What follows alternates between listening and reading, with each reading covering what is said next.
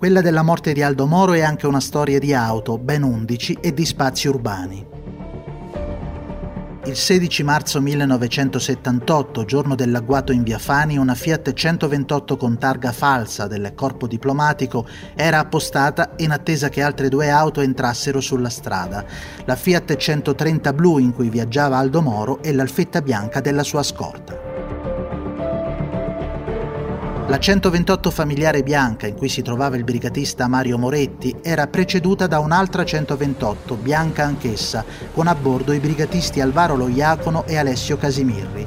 Una terza Fiat 128, guidata da Barbara Balzerani, venne parcheggiata sul lato opposto.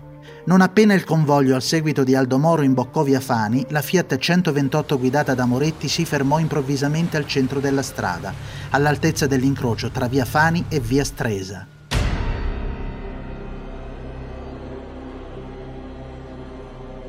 In fondo, a chiudere la colonna di auto, si posizionò prontamente la seconda Fiat 128.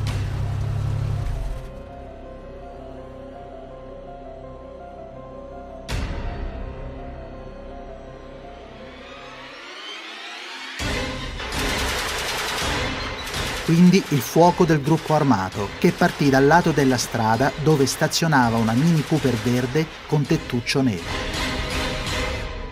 L'autista di Aldo Moro tentò una manovra di svincolo, ma un'altra vettura, una Austin Morris, bloccava quella che avrebbe potuto essere una possibile via di fuga. È l'Austin Morris di colore blu elettrico l'auto su cui si concentreranno i sospetti di un coinvolgimento dei servizi segreti.